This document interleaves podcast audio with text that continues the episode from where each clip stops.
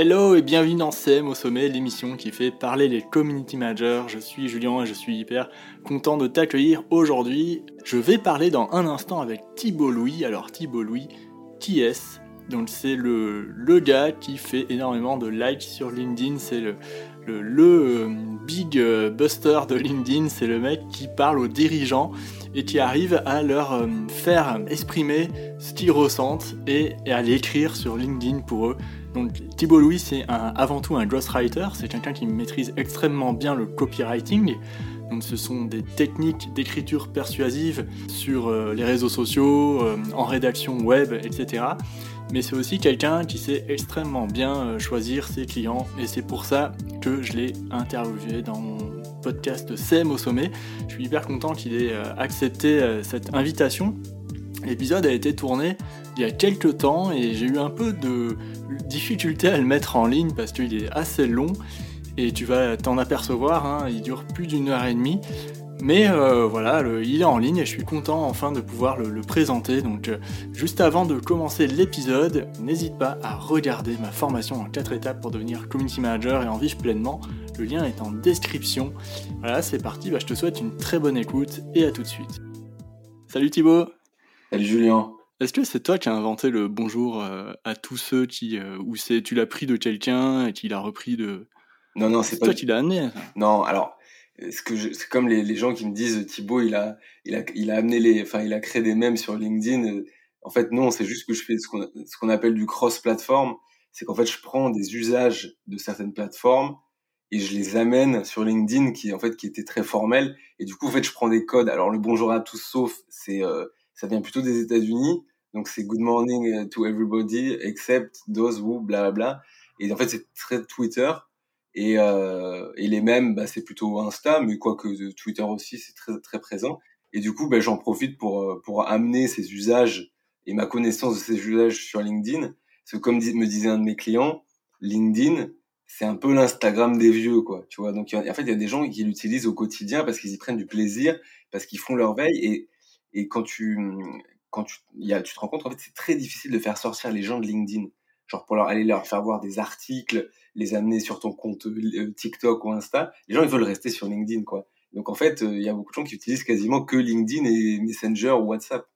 C'est pour ça que tu as ramené euh, les, tous les trucs d'ailleurs sur LinkedIn et ça marche à fond en fait. Ouais, bah, ça marche bien, mais il y en a qui me maudissent quoi. Il y a des, les mêmes, il y a des gens ils détestent ça. Les bonjours à tous, alors là je t'en parle pas, ça divise un, de fou. Et même des gens ils font des posts pour, dire pour dire euh, euh, euh, les bonjours à tous n'apportent pas de valeur. Il y a même, ça a même été nommé Christopher Béton. Il a fait un tweet pour, il a, pardon, il a fait un, un post et il a baptisé ça les link tweets. c'est des posts qui tenaient en quelques lignes avant le, le voir plus. Donc en fait, je sais pas, il y a des trucs. Alors je veux pas faire le gars qui a enfin, le trendsetter, mais oui, je pense que dans LinkedIn Game, avec j'ai fait quand même 6 millions de vues là cette année, euh, oui, il y a des choses qui, que j'ai peut-être un peu euh, shaké, quoi, tu vois, sur LinkedIn. Et tant mieux d'ailleurs, parce que c'était, euh, ça faisait, on se faisait chier un peu avant. Pour quelqu'un qui te connaît pas, enfin, comment t'expliques ce que tu fais et comment tu te présentes? Pour quelqu'un qui me connaît pas, alors ouais, pour quelqu'un qui me connaît pas et qui connaît pas la com en général, je leur dis, euh, j'écris euh, les communications des dirigeants. Et en général, ils comprennent assez bien. Ils disent ah bon, ça se fait? Je dis ouais ouais, bah, comme les agences, c'est moi qui écris. Et après, j'explique que je le fais pour des dirigeants de start-up, donc de et de PME, donc des boîtes qui font euh, souvent moins de 50 personnes, dans une logique euh, d'acquisition client.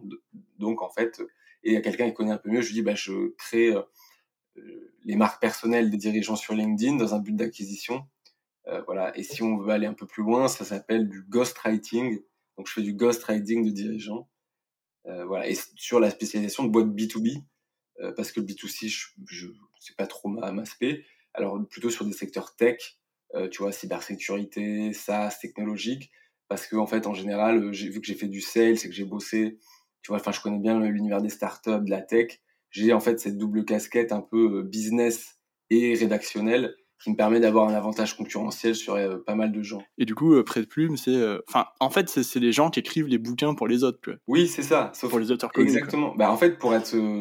si on fait un peu un retour historique, euh, les, avant, les ghostwriters, c'était euh, c'était euh, uniquement réservé aux personnalités politiques pour les discours et aussi pour les bouquins, pour les personnalités politiques ou pour les écrivains. Par exemple, Michelle Obama, euh, donc qui est un des plus grands best-sellers de l'histoire de l'humanité, euh, son bouquin Becoming, je crois, et eh ben Obama, enfin Barack a lâché, et je crois sans enfin euh, de manière euh, non volontaire, qu'en fait elle, s'était faite aider d'un ghostwriter. pareil pour Sheryl Sandberg. Oui, après, voilà, tout simplement. Oui. Hein? Oh, mais elle a, elle a quand même euh, lâché, quoi. Enfin, je veux dire, il n'y a pas tout le monde qui, qui le dit, quoi. Non, mais il faut, fallait pas que ça se sache. Barack Obama, il a dit, et en fait, il pensait que c'était une autorité publique, et en fait, c'est une sorte de tabou, genre personne ne le disait, et, et, euh, et en fait, ce qu'il se targuait, lui, d'écrire, je crois qu'il a écrit un bouquin, il est en train d'écrire un bouquin, pour se targuer, en fait, c'était lui qui l'écrivait, sous-entendu que c'était Michel. Et en fait, il a lâché l'info que Michel s'était fait aider d'un ghostwriter. Et sauf que le truc, c'est qu'aujourd'hui, vu que euh, bah, l'info, les audiences, c'est pas réservé à TF1, c'est pas réservé euh, à BFM, c'est pas réservé aux bouquins. Euh, tu vois, moi, par j'ai fait 6 millions de vues sur, sur LinkedIn. Alors, ça veut pas dire que 6 millions de personnes l'ont vu. Ça veut dire que c'est rentré sur le fil LinkedIn de beaucoup de gens, euh, qui, qui s'est fait de manière répétée, mais tu as beaucoup de gens qui me lisent plus que certaines stations de radio locales. Et ça, vu que c'est qualifié, parce que si tu mets une affiche dans le métro, tu n'as pas de, t'as pas de, de, de contrôle sur qui voit, mais sur LinkedIn, tu as des audiences qualifiées. Donc tu peux cibler des gens de manière extrême sur tes prospects, sur euh, tes pairs, sur euh, des, journalistes. Et ça te permet en fait de, de bah, rien que 50, enfin 50 000 postes qualifiés, 50 000 vues qualifiées sur un poste, c'est énorme. Donc les dirigeants, euh, bah, du coup, vu, que les dirigeants ont le droit entre guillemets de d'avoir leurs propres médias, alors qu'avant c'était réservé aux tribunes politiques et, euh, et aux écrivains, et ben du coup, ça a créé un nouveau métier qui est une sorte de, de, de ghostwriter pour les PME et pour les, les, gens comme ça, quoi. Et c'est quelque chose qui est en train d'exploser. Avant ça, avant de, de, faire ce que tu fais aujourd'hui, tu, tu, tu travailles dans, dans, des startups, c'est ça? Ouais. alors, bah, t'as, as des études ou t'as fait des études alors, ouais. Est-ce que j'ai fait des études? Euh, Ouais, beaucoup trop. Enfin, je dirais, je suis. Euh, c'est marrant parce que souvent, euh, les, euh, on m'a souvent qualifié de profil atypique, alors que j'ai fait Sciences Po, alors Sciences Po Bordeaux, et j'ai fait l'ESCP en master spécialisé. L'ESCP, c'est tu peux préciser? Euh, L'ESCP, c'est bah, c'est le l'ESCP, c'est une, école de commerce, c'est la donc c'est top 3, euh, ce qu'on appelle les trois parisiennes, c'est HEC, ESSEC, ESCP. Donc c'est une école qui est considérée très prestigieuse. voilà, donc c'est bah, une grande école et c'est dans la trois parisienne, donc qui font en général la guerre avec ESSEC et HEC. Et enfin plutôt avec ESSEC parce qu'HEC sont, sont quand même bien, enfin sont quand même devant. Et, euh, et donc j'ai fait un master SP plus Sciences Po, donc j'ai quand même un parcours académique euh, qui, euh, enfin si on prend le, français médian, qui, qui, est, qui est assez assez cool. Bon, même si j'ai pas fait Harvard, tu vois.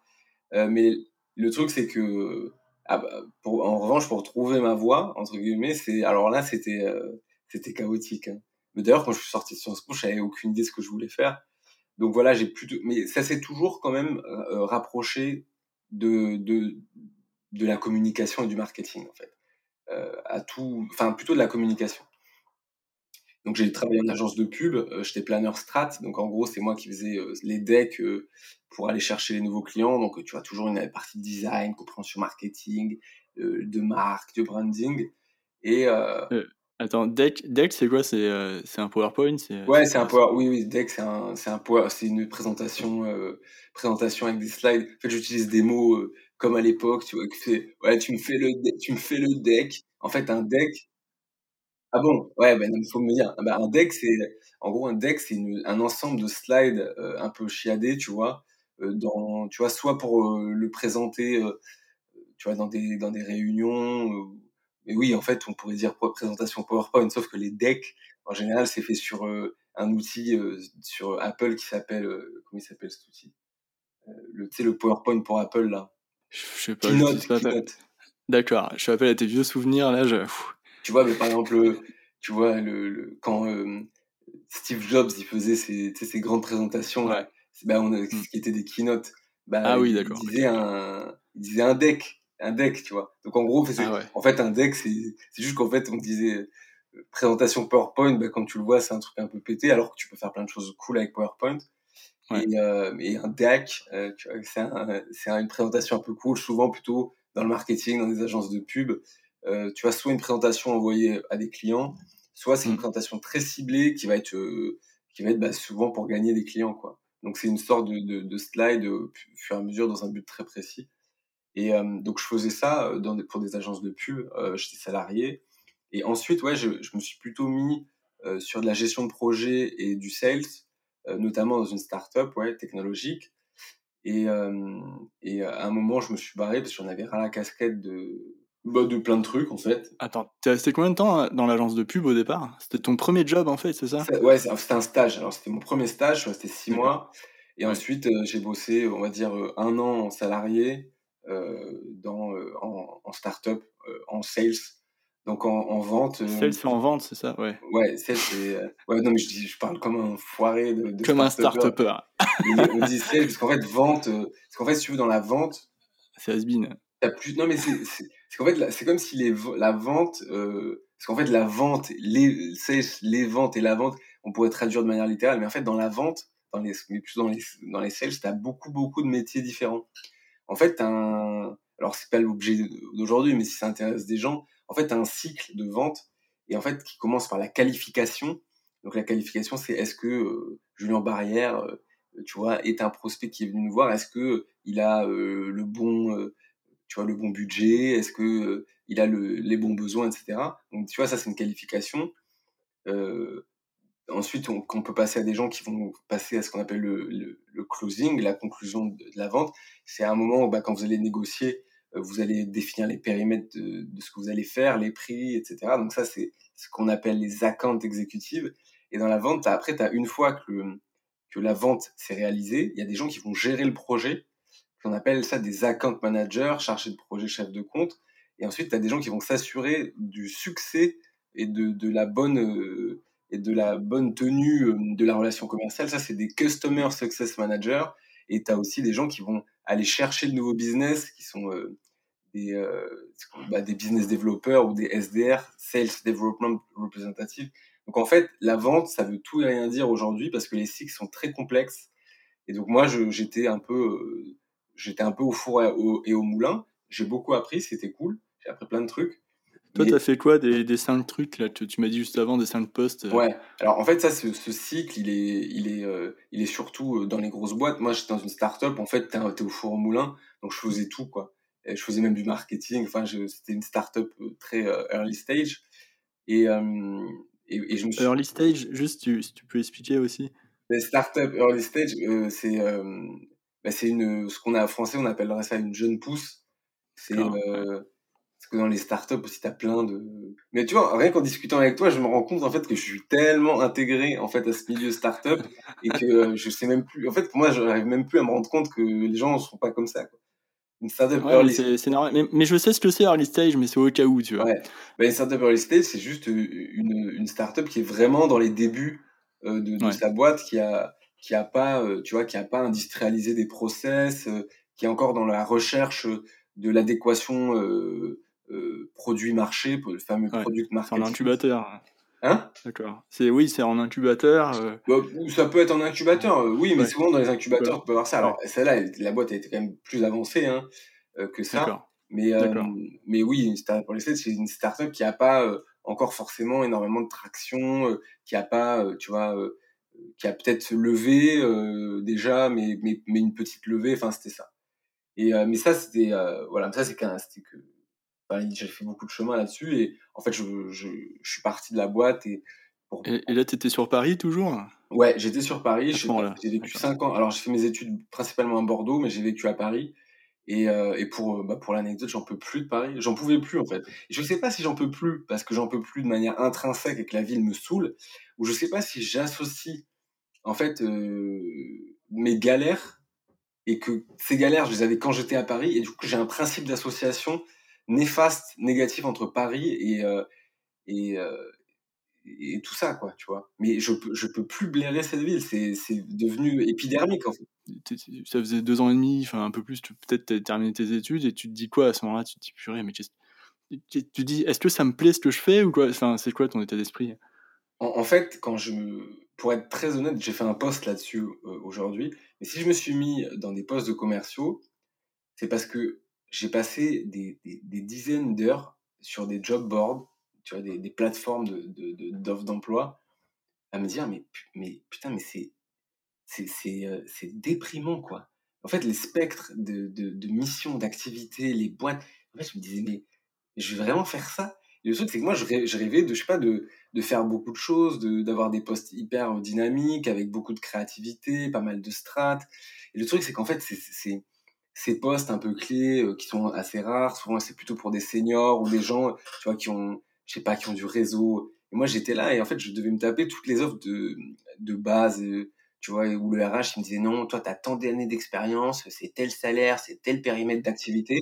Et dès que je disais, ouais, mais est-ce que, y a, est-ce que tu vois, euh, tu as des évolutions Est-ce qu'il y a des postes de management Est-ce qu'on peut ouvrir les secteurs Tu vois, mais même changer de changer de, de, de, secteur au sein de la boîte, passer du marketing en sales, sales en marketing. Le truc, c'est que les gens, quand tu leur dis ça, les RH, ils, sont, ils ont des, des grilles, euh, ils ont des, des, critères. Et en fait, si, es, si tu montres pas que tu es hyper spécialiste, ça leur fait peur parce qu'ils se disent, ouais, soit il va pas rester, etc. Et eux, ils pensent en termes de, de coûts de coût et d'investissement, etc. Et le truc, c'est que bah, au début, je disais la vérité. Enfin, en fait, j'ai commencé par dire la vérité. Ça, ça passait pas du tout. Ensuite, bah, la vérité, je disais, ouais, enfin, sales, why not? Mais en vrai, euh, je disais, bah, quand, quand tu as, du talent, tu peux faire d'autres trucs, quoi. Je me dis, comment ça euh, Non, non, mais nous, on veut un SDR. Un SDR, c'est dur, c'est une vraie science. En, en vrai, mais c'est bon, quoi. Tout, tout ce que tu apprends à l'école, tu le retrouves sur Internet de façon gratuite. Donc n'importe quel mec qui passe deux heures à se former sur n'importe quoi, en deux mois, il peut devenir champ, tu peux devenir champion. Alors je te parle pas d'un chirurgien du cœur, mais euh, c'est bon quoi pour faire des RH, du sales et du marketing. Si tu as ça dans le sang, que tu as du bon sens, que tu es chaud, bah c'est peut-être un peu un peu plus large ce que je vais dire, mais euh, bah tu peux être bien meilleur que des gens qui ont 10 ans d'expérience. Alors là, ça va faire crier des gens, tu vois. Mais si, si tu... je suis plutôt d'accord avec ce que tu dis. Enfin, je, je, je, comprends ce que tu dis en fait. Tu dis pas oui, c'est pas dans ce métier-là, dans le digital, en tout cas, RH, ça n'a rien à voir avec le digital. Quand même, RH, quand même, il, faut avoir un petit peu, euh, il faut kiffer l'humain et tout. Euh, enfin, oui, oui, Il faut, il faut aimer ça. Quand t'aimes pas ça, vaut mieux pas faire RH. oui, comme tu dis, il faut avoir les compétences, avoir le, le, les, le, l'envie de le faire et puis les capacités de le faire. Mais quand tu as les capacités et l'envie, tu pas besoin de formation, d'une formation forcément. Oui, bah clairement. mais, mais, tu vas y aller peut-être un peu plus, mais t'as pas besoin forcément. Oui, mais je vois ce que tu veux dire. En fait, toi, tu étais dans un état d'esprit où tu, sentais que tu pouvais tout faire et en fait, tu étais dans un milieu hyper formalisé alors que les enfin le l'objectif enfin pas l'objectif mais les startups c'est vu comme un milieu hyper cool tu peux faire ce que tu veux toi t'es arrivé dedans tu t'es dit waouh ça va être génial et tout, je vais, je vais faire, je vais m'éclater à fond, je vais faire tout ce que je veux, je vais toucher à tout. Et rapidement, tu as été remis à ta place, en fait. C'est ça que tu veux dire? Ouais, mais non, mais c'est plutôt. Non, parce que le, mon expérience était, c'est bien, mais c'était plutôt dans les recherches de job. En gros. Euh, d'accord, après. en, fait, en fait, j'ai l'impression. En fait, je pense. De toute façon, sur LinkedIn, je passe mon temps à mettre des coups, donc euh, franchement, autant se lâcher. Mais euh, les RH, souvent, en fait, j'en pouvais plus. Si tu veux, le truc, c'est que parfois j'ai l'impression que depuis le XVIIe siècle, euh, il y a certaines personnes qui sont euh, plus débiles que certains penseurs du XVIIe siècle. En fait, j'en suis même sûr. Il y avait ce qu'on appelle le, le concept du polymath au XVIIe siècle. C'était que, tu vois, des mecs comme Léonard de Vinci, ou enfin je sais pas, Léonard de Vinci par exemple, il était peintre, il était architecte, il était mathématicien.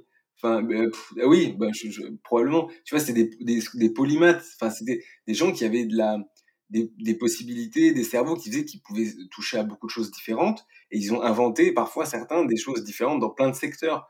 Et c'est des gens qui ont révolutionné euh, l'humanité. Alors, je me, mais, euh, j'ai rien à voir avec ces gens-là en termes de talent. Mais ce que je veux dire, c'est qu'en termes de compréhension, et après, tu as des disent, non, nous, nous cherchons un SDR. Nos sociétés ont besoin d'un SDR. Tu vois, comme si, en fait, le être jack of all trades, c'était une, une tare et qu'en fait, il fallait être un ultra spécialiste, tu vois. Et, euh, et, du coup, tu te dis, tu dis, mais attends, on est passé au XVIIe siècle où euh, les plus grands inventeurs de, l'histoire de l'humanité, c'était des polymathes et ils étaient, euh, ils étaient couteaux suisses. Et aujourd'hui, on veut te faire croire que c'est un truc de débile. Ben, et je, me disais, allez, casse-toi, quoi, tu vois. Tu du tout, tu, tu, faisais plein de trucs à la fois et, et là, ça n'a pas marché, du coup, ou tu voulais pas rester Ouais, c'est un peu. Euh, je, je vais pas trop rentrer dans le détail. Euh, je préfère garder ça euh, confidentiel. Non, mais c'est.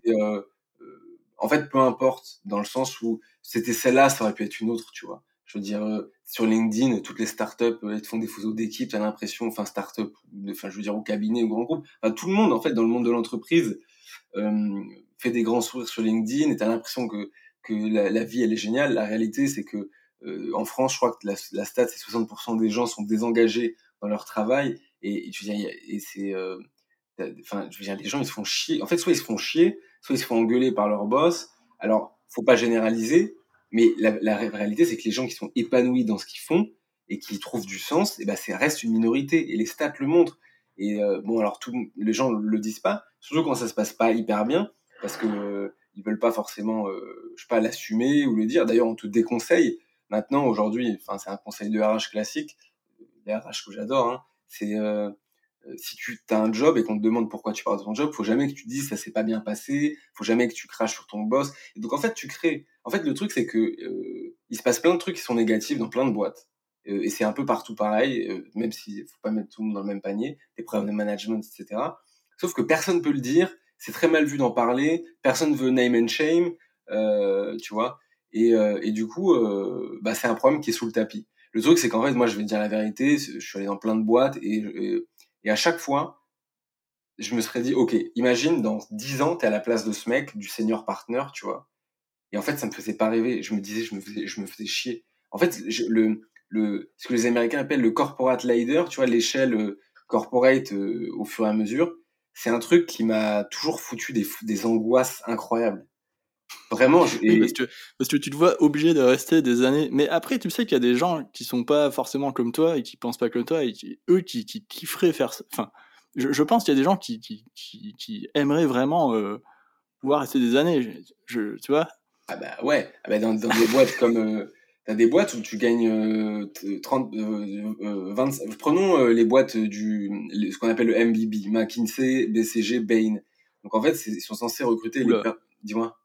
Vas-y, dis-moi, qu'est-ce que c'est alors Ouais, mais c'est, des, c'est les plus grands cabinets de, de conseil en stratégie ah, oui. du monde. Enfin, les ah, plus performants. Tu vois, genre, c'est des, enfin, c'est des gars où, en fait, les seniors partners, ils sont, qui sont, tu vois, les, les plus hauts grades, c'est, enfin, je sais pas, les gars, ils sont payés, j'en sais rien. Euh, enfin, je veux pas dire de bêtises, ne m'attaquez pas en justice, mais peut-être plusieurs millions de, d'euros, de, d'euros par, en salaire, tu vois. Euh, mmh. Plus, enfin, les bonus. C'est, en fait, les gens qui sont censés, euh, en fait, euh, si tu veux, imaginons, j'en sais rien, une grosse boîte a un énorme problème et il va dire, par exemple, bah, tu vois, par exemple, l'État français, quand ils ont, mmh. quand ils ont dû euh, euh, faire la distribution de masques, tu avais des vraies problématiques opérationnelles de distribution. Et en fait, ils ont fait appel à un des, un des trois cabinets du MBB et ils ont dépensé des millions. Et donc, les mecs se mettent à, doivent se mettre à 10 sur une million qui vaut, euh, je sais pas, 10, une mission qui vaut 10 millions. Et en fait, donc, la, la plus-value de chaque consultant sur, sur, une, sur une mission est énorme. Donc en fait, ils recrutent que des pointures qui vont bosser comme des malades, etc. Et en fait, tu rentres, quand tu rentres dans ces cabinets, tu es autour de 65 000 euros bruts en junior et le, euh, par an. Et le truc, c'est que mmh. tu augmentes, je sais pas, probablement de 25% par an ou un truc comme ça, ou 20% par an. Ce qui fait que, en fait, ça devient très vite exponentiel. Et en fait, tu peux très bien rester, euh, je sais pas, 5 ans, avoir 32 ans et avoir des salaires à 200 000 euros euh, bruts annuels. Et, euh, et donc, évidemment, dans ces boîtes-là, bah, en fait, c'est une cage qui est tellement dorée que euh, bah, si tu restes 20 ans, tu peux finir senior partner et gagner euh, je sais pas combien, des 100 et des 1000. Et en plus, dire dans la société que tu es senior partner, bah, tu vois, c'est un peu pareil, partout pareil, quoi. Mais, euh... mais pour quelle vie?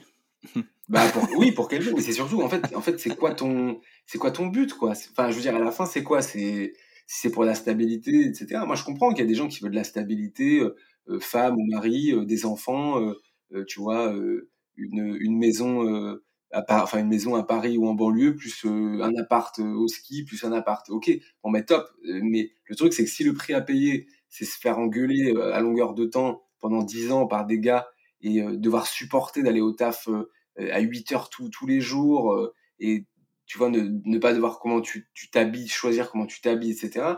Mais honnêtement, mais c'est, je me dis, c'est presque une anomalie historique d'avoir des contraintes pareilles, quoi, tu vois. Mais si c'est pour ça, non merci. Ouais. Parce que toi, tu pouvais, enfin, je pense avec tes, études et tout, tes, grandes écoles, tout ça, tu pouvais logiquement, logiquement, tu devais rentrer, tu pouvais rentrer là-dedans, c'est ça que tu, veux dire aussi par là. Mais, mais c'est peut-être des, en sortant de start-up, tu, tu, ça ne faisait pas rêver hein, plus que ça. Et du coup, euh, du coup, comment t'es arrivé à ce que tu fais aujourd'hui, tu vois? Ouais. Ouais, ouais. Alors non, euh, sur le non, bah, pour rentrer dans les trucs que je t'ai dit, c'est qu'en fait des gens euh, dans les écoles de commerce, il y en a un max qui rêvent de rentrer là-dedans. Mais même si tu as fait HEC ou ESCP ou ESSEC, ta chance de rentrer dans un MBB est très très faible. Hein. C'est vraiment réservé, euh, voilà.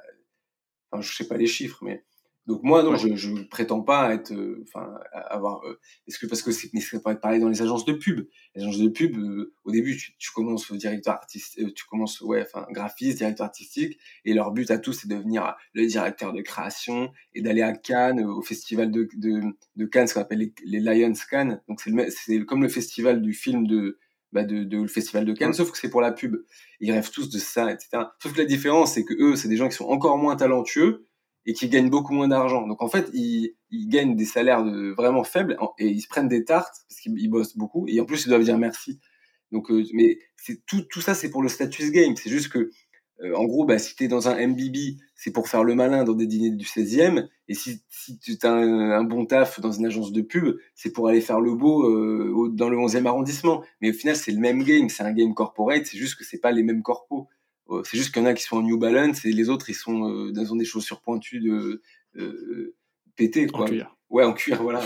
Et euh, c'est mais ni en fait les deux me font vomir dans tous les cas. Je, juge pas les gens qui y sont, mais la réalité c'est quand j'étais dans, dans, ces boîtes, en fait les gens voilà, la réalité c'est que les, les, gens souvent ils restent là par bah, par résignation en fait.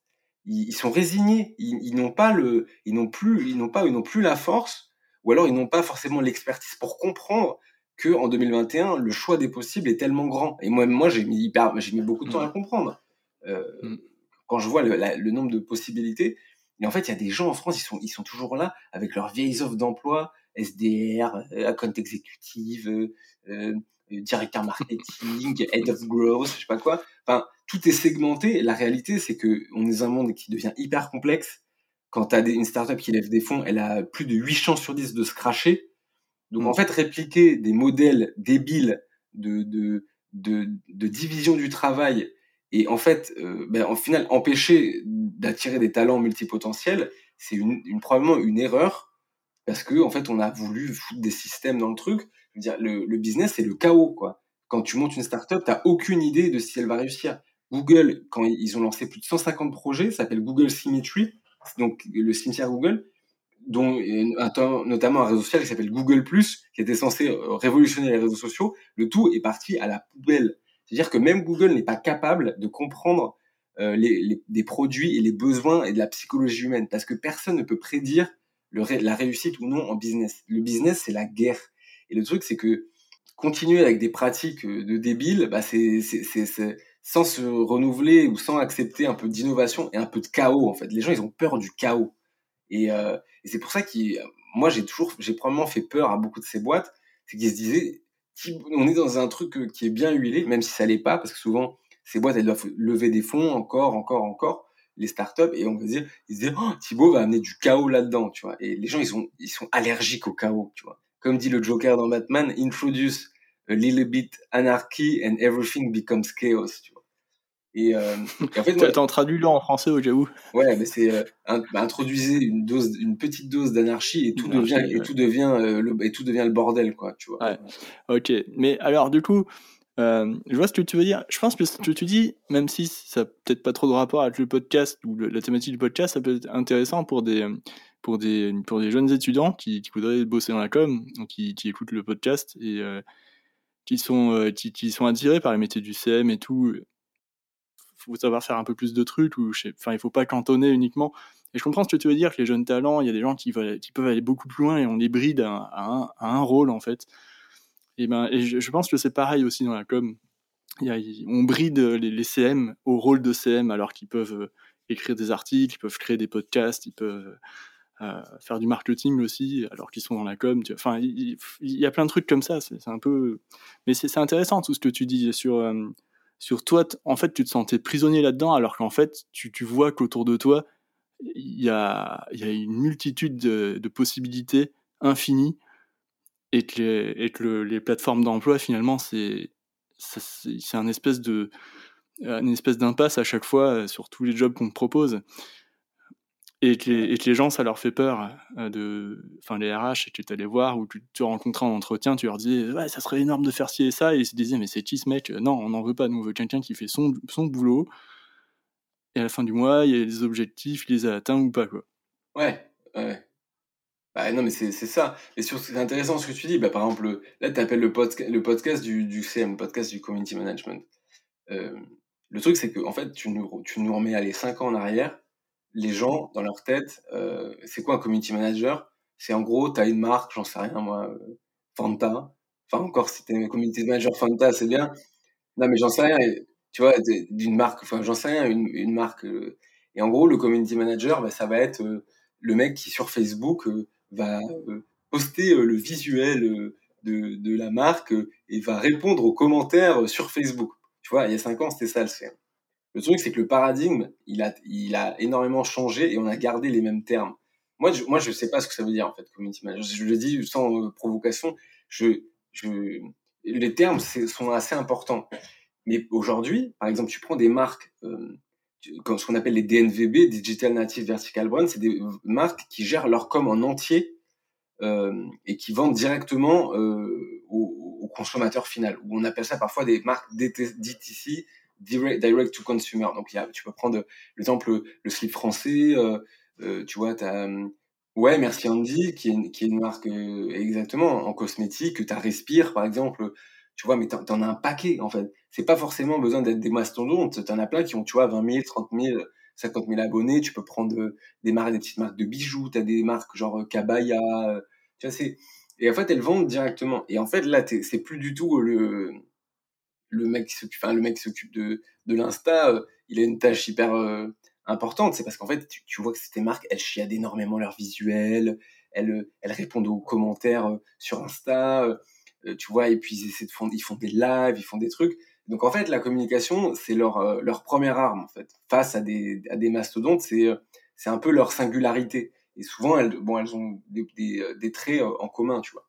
Et le truc, c'est que le, le truc, c'est que moi, j'utilise en, fait, je, gère, ouais, je gère les, les marques personnelles de les communautés, si on veut, de, de, de, personnes. Donc je le fais pas pour mm. des, je le fais pas pour une marque, je le fais pas pour Fanta, je vais le faire pour bah, euh, X dirigeants, start-up. Donc en fait, il y a et tu et, ouais, je, et je parfois je de, on me demande mon expertise pour répondre aux commentaires, etc. Et de la stratégie éditoriale. Donc d'un côté, ouais, il y a, y a de ça.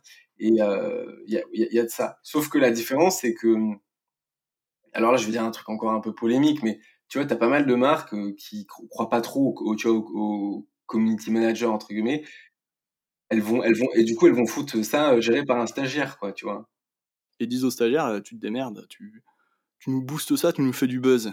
Ouais, tu nous fais du buzz tu nous fais du buzz. Non, mais c'est, euh, ouais. Ah, moi, je, moi, je veux que mon poste, il soit viral. Ouais. T'es sûr que tu veux ça parce que euh, tu vas devoir gérer plein de trucs si ton truc devient viral. Et souvent, c'est pas bon signe quand c'est viral en plus. Ah, mais c'est pas du tout une polémique, tout tu dis, c'est vrai, c'est une réalité. Bah, ouais. Donc, euh, voilà, la différence, c'est entre, bah, entre un DCM de, qu'on, martyrise dans des boîtes et moi, c'est que, bah, DCM, alors ce qu'ils font, c'est important, mais ça va pas, la valeur perçue au sein de la boîte va pas être importante. Moi, je peux dire que quand je gère le, les, les, prises de parole publiques d'un dirigeant, il sait que il doit, le, enfin, le truc doit être euh, tenu à carreau, que ça a un, un impact sur son business parce que c'est de l'acquisition, et que le fait que ça soit gratuit, euh, les prises de parole, alors c'est pas gratuit en temps, euh, et, et il, faut investir, il faut investir un peu en temps et en expertise, mais ils savent que c'est quelque chose qui peut être un levier décisif pour leur business. Ce qu'on appelle les champions, en fait, les champions ou les créapreneurs. C'est quand tu es entrepreneur et créateur à la fois. Donc tu crées du contenu en, marque personnelle. Donc, le truc, c'est que euh, ces gens-là, ils, ont ils peuvent avoir des podcasts, ils peuvent avoir une chaîne YouTube, ils peuvent avoir euh, tout ce qu'ils veulent. Et euh, si content, enfin si community managers, ils gèrent aussi des podcasts, des choses comme ça pour la boîte, bah c'est top. Mais là, le truc, c'est que si aujourd'hui tu prends une marque B2C et tu leur et tu regardes ce qu'ils font en contenu, en général, ils font des trucs sur le site et un Instagram. Si, alors vraiment, si tu as de la chance, tu as peut-être une, une ou deux interviews ou un, deux vieux trucs sur le blog, mais en termes de contenu et de, enfin, ce que moi j'appelle plutôt du média, en termes de médias détenus par les marques euh, aujourd'hui sur ça, on est, c'est zéro quoi. Les, les marques ne, ne, sont perdues dans la création de contenu, alors que la réalité, c'est qu'aujourd'hui, avec un smartphone, tu peux, ça suffit pour faire un compte TikTok, même une chaîne YouTube, même si tu as du montage. Le podcast, tu as besoin de un putain de micro, un Zencaster qui te coûte 10 euros par mois. Et, euh, et du coup, du coup, en fait, tu peux créer du contenu de, qualité. On s'en fout, en fait, de, de, la technique. Tant que tu apportes la valeur, tu vois. Et, je sais, je sais pas pourquoi les, boîtes, elles s'en privent, tu vois. Et du coup, toi, tu te définirais comme audience builder ou community builder. Tu vois, le jour on parlait d'un truc, c'est quoi la différence entre audience et communauté? Et ça, il y a beaucoup de boîtes qui savent, qui comprennent pas cette différence. Toi, tu expliques comment en fait? Ouais.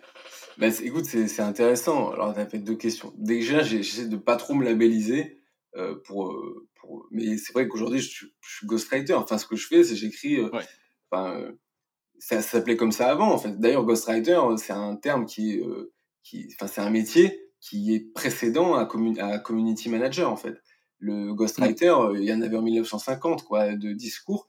C'est juste que, au lieu de le faire pour euh, Charles de Gaulle ou un, le politicien euh, du coin, bah, en fait, je le fais, euh, ou pour Michelle Obama, je le fais pour des dirigeants de PME, de start-up. donc, en fait, c'est, donc sur ça, pour moi, c'est assez clair, quoi. Et donc, c'est, ouais. je vais pas dire autre chose. Euh, mais il se trouve que moi aussi, moi, je crée du contenu en plus. Donc, pour moi. Euh, et donc, sur la deuxième question, bah, entre l'audience et la communauté, c'est marrant parce que j'ai fait une newsletter là-dessus où j'ai essayé d'expliquer aux. En fait, moi, je savais pas. Et du coup, j'ai fait une newsletter en, en documentant ce que j'avais, euh, ce que j'avais trouvé. En fait, c'est l'audience. En quelque sorte, c'est tu parles, euh, tu, tu parles à et les, les euh, et la communauté, c'est tu parles à et les gens te, te parlent. Tu vois, c'est et les gens te, te parlent, les gens se parlent. Donc c'est l'audience, c'est bah, c'est trouver un moyen que les gens t'écoutent.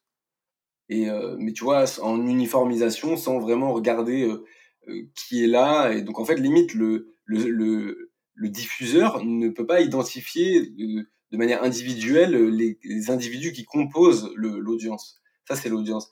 La communauté, c'est plutôt euh, tu vas parler, tu vas, tu vas, tu vas créer, tu vas interagir directement avec les gens comme si toutes les personnes qui venaient, ben en fait, tu, tu, tu pouvais les reconnaître et puis elles te posaient des questions, tu leur répondais et elles, elles peuvent aussi elles se répondre à d'autres gens qui aiment ce que tu fais. Euh, mais tu vois, par exemple, si tu prends Camelot, Camelot, euh, la série Camelot, ça fait dix ans que c'est terminé. T'as des groupes sur Facebook où t'as des gens qui continuent à faire des mèmes de des trucs sur Camelot et ils se les font entre eux, etc. En fait, ça c'est une vraie communauté Camelot, comme Star Wars ou comme les trucs quoi.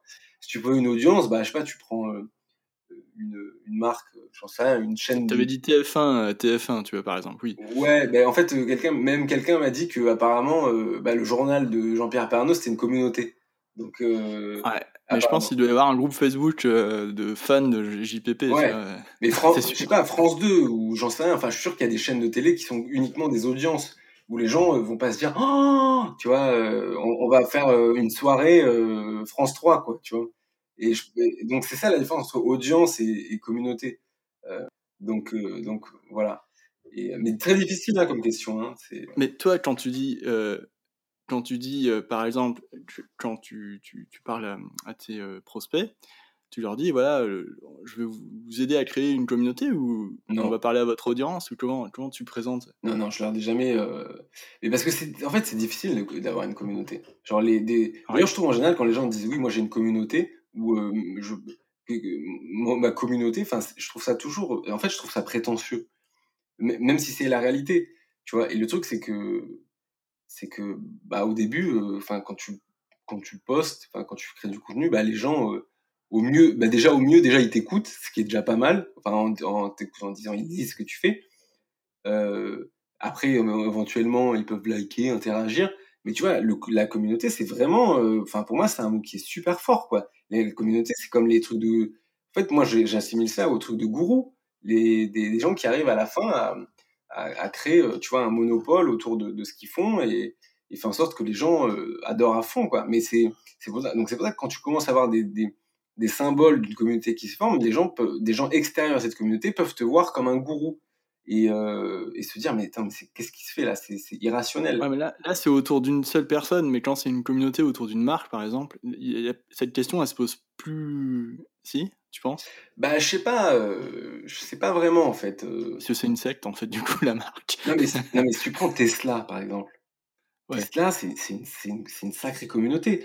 Les... En mmh. fait, il faut savoir que quand tu achètes une Tesla, tu as, as, accès un forum euh, mondial de milliers de personnes qui, qui détiennent une Tesla.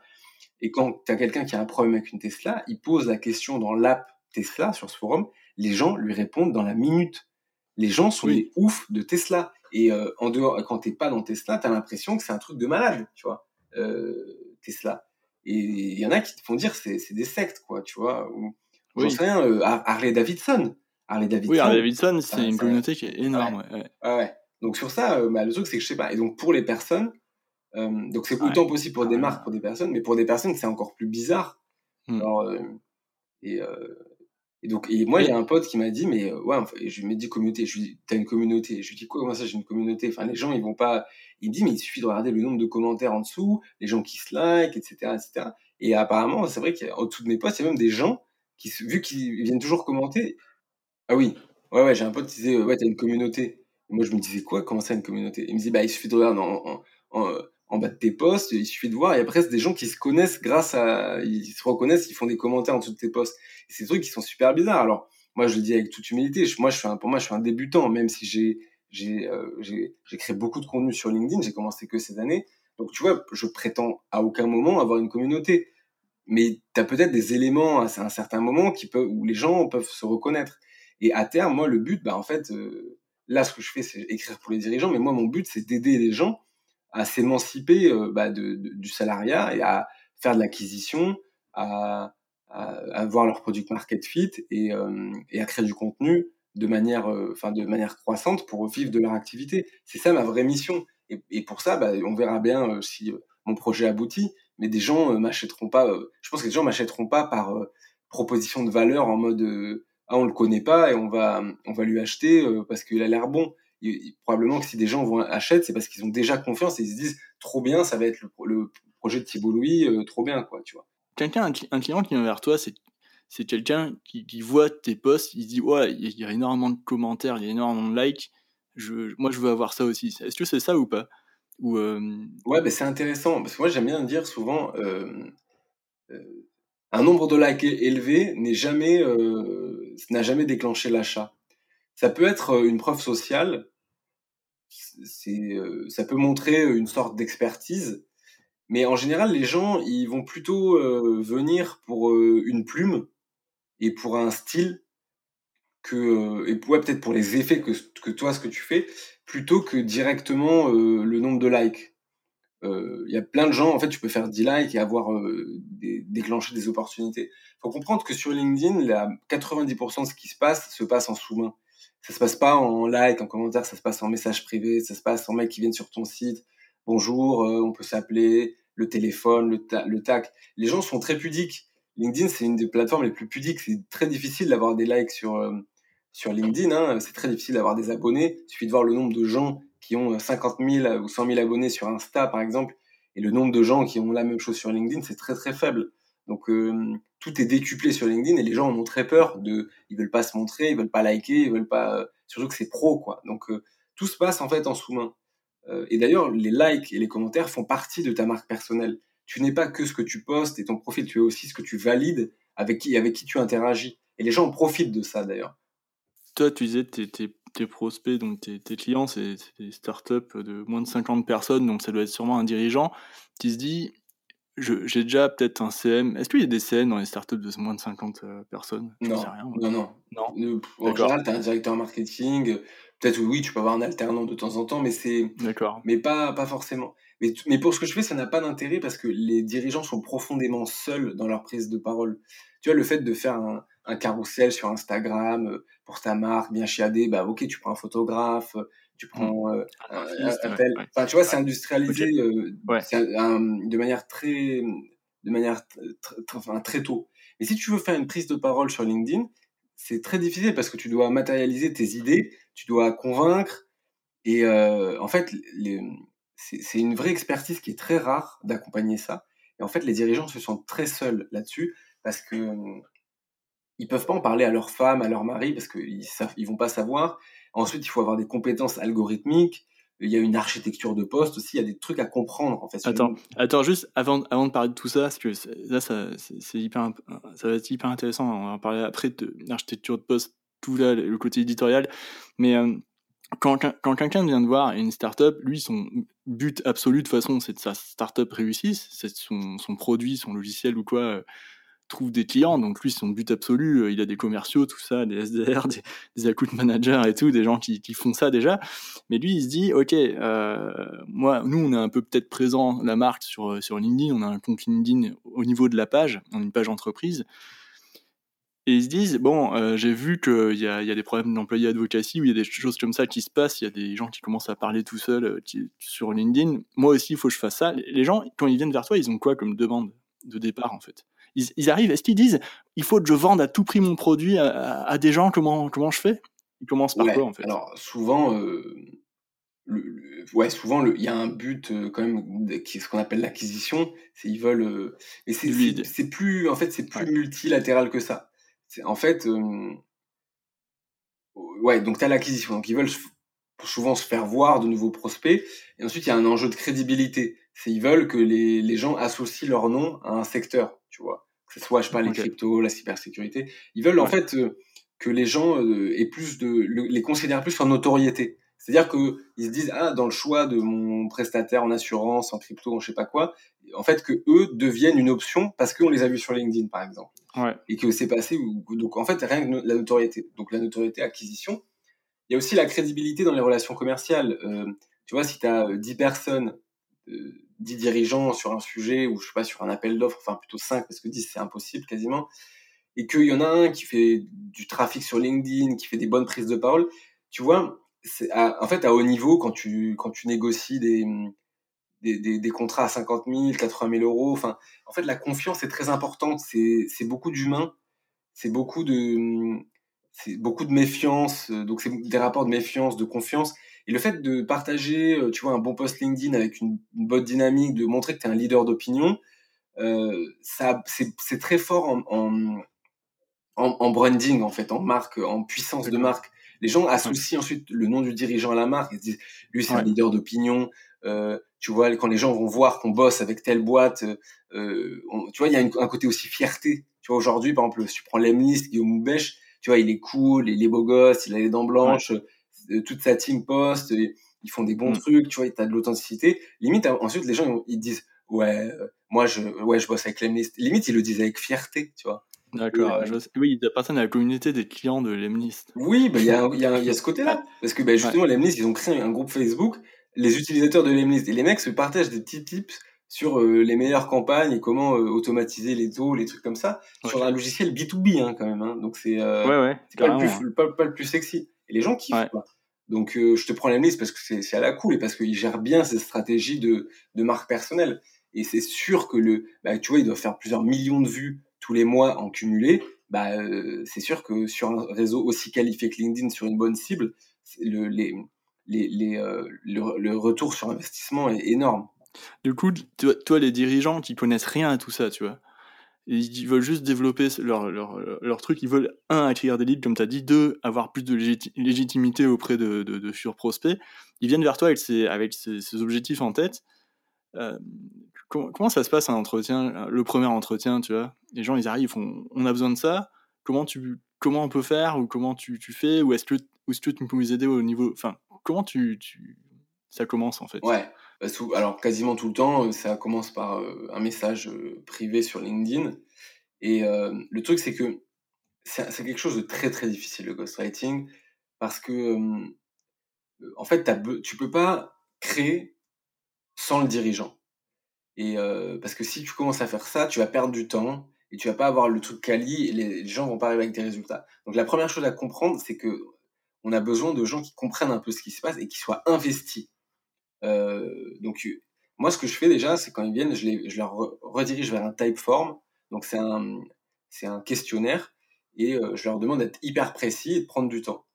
Euh, déjà, ça me permet, parce que si les gens le font pas, bah, je me dis euh, que c'est des touristes, tu vois, et que s'ils prennent pas le temps de le faire, bah, je m'en fous. S'ils n'ont pas le temps pour moi, je n'ai pas le temps pour moi. Je fais assez d'acquisition pour, pour n'avoir aucun problème de client. Et si demain j'ai un problème d'acquisition, je pourrais me mettre à la prospection parce que je sais le faire. D'ailleurs, j'ai jamais eu à le faire, mais ça me dérangerait pas d'en faire, tu vois. Euh, de, en plus de ça, enfin, je fais du contenu. Plus j'ai ma newsletter, donc si j'ai besoin, euh, bah, je propose, tu vois, et euh, sans, sans, sans, sans, pousser. Du, coup, ils arrivent à cette question par, par message privé sur LinkedIn. Ils font Ouais, bonjour Thibaut, on aimerait acquérir plus de leads, euh, avoir plus de légitimité dans notre domaine et, euh, et, avoir un appui pour nos commerciaux qui, euh, dans les rendez-vous. Toi, tu fais OK, t'envoies le, le typeform. Ouais.